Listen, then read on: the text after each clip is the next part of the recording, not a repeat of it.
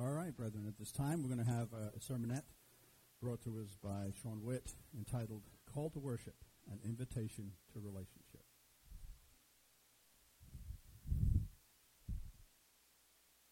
Good everyone. It's a beautiful Monday. Happy trumpets, everyone.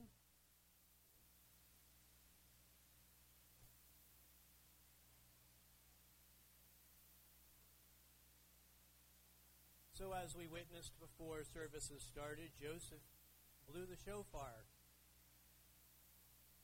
This was a call to worship. This was an alerting for everyone to find their seats and prepare for services to start. So this is a call to worship.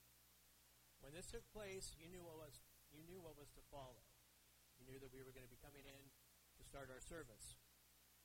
In Matt Steele's message this past Sabbath, he mentioned all different types of trumpet blasts that alerted the Israelites what to do. Just like Joseph blowing the shofar this morning alerted everyone the services were about to start on our holy day. Just like the call to worship we hear every Sabbath services, whether it was a song that Reggie would sing before the services would start, or a shofar blast like today and in the past, Reggie would blow the shofar, or art or Benjamin at the piano playing a call to worship to alert us that it was it's time to start worship. You weren't forced to be here by anyone, but you were invited by God and you chose to accept the invitation to be here today. God invites us to be here because he wants to have a relationship. He wants us to have a relationship with him. His son died for us, making this possible.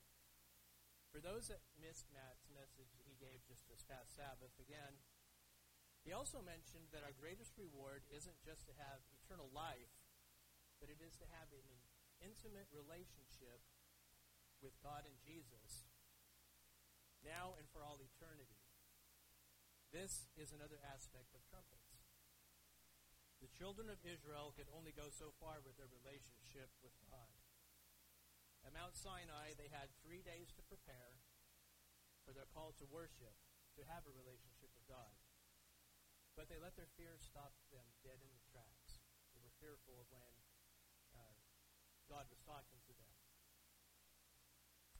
Same as us, we are called to worship God. We need to let our sin, shame, fear, and feelings of unworthiness, etc., to be a barrier to our relationship with God and Jesus call to worship at Mount Sinai took place on the third day. Just like it took them three days to fully prepare on a physical level, ultimately it took Jesus being resurrected on the third day for us to fully be able to enter into a relationship with Him. The point is, we cannot do it on our own.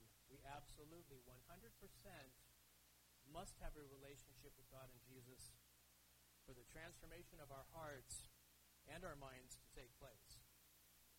It's all about relationship and the highs and lows and everything in between. We are told to count it all joy when we have trials and tribulations. How do we do this? It's hard when you're in the midst of a trial and tribulation.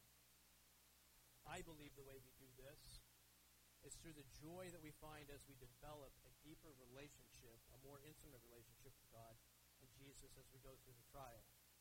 I believe this is also part of what the author of the book of Nehemiah says in chapter 8, verse 10, when he said, Joy of the Lord is my strength. The joy of knowing Jesus and the Father more deeply as we go through a trial gives us more strength that we need to endure that trial. Not only are we provided the strength we need, but also the peace that we need We need have peace as well in a trial. Let's look at John chapter 16, verse 33. These things I have spoken to you, that in me you may have peace. In the world will have tribulation. But be of good cheer. I have overcome the world. Sometimes it's hard to remember that Jesus has already paved the way for us. And we are down and out and hurting. But we just need to remember He is there with us right in the middle of it. The joy of our relationship with the Lord is our strength to get through whatever trial or valley we walk through, no matter what we are facing. And nobody knew this better than King David. Let's go to uh, Psalms 23, verse 4. You know, David had his up and downs through life, and he learned uh, to trust in God. And he became a man after God's own heart. Yea, though I walk through the valley of the shadow of death, I will fear no evil. For you are with me. Your rod and your staff, they comfort me. Let's read that again. For you are with me. We are not alone in our trials. The deeper we establish our relationships with God and Jesus by accepting the unique and individual call to worship, the easier it will be for us to totally trust in them. As David learned to do as he went through his life, he learned to trust God more and more. Also, in Matt's message this past Sabbath, he mentioned that on the 50th year, on the Day of Atonement, was the year of Jubilee, and everyone walked free. There are parts of us that can only be healed by Jesus. The parts of us that we keep locked away. And nothing else can access them without having a relationship with Him. We have to allow Him in. We can only experience freedom from these issues of our brokenness or relationship with Jesus and the Father. Looking at trumpets from the aspect of a call to worship being a relationship, we can walk free from our guilt, our transgressions, free from the shame of missing the mark, and free from loneliness or feeling misunderstood. As we allow Jesus and the Father to access our broken places, we also consider the fullness of the meaning of trumpets.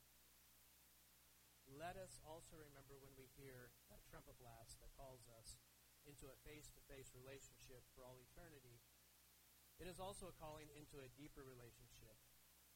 Right here, right now,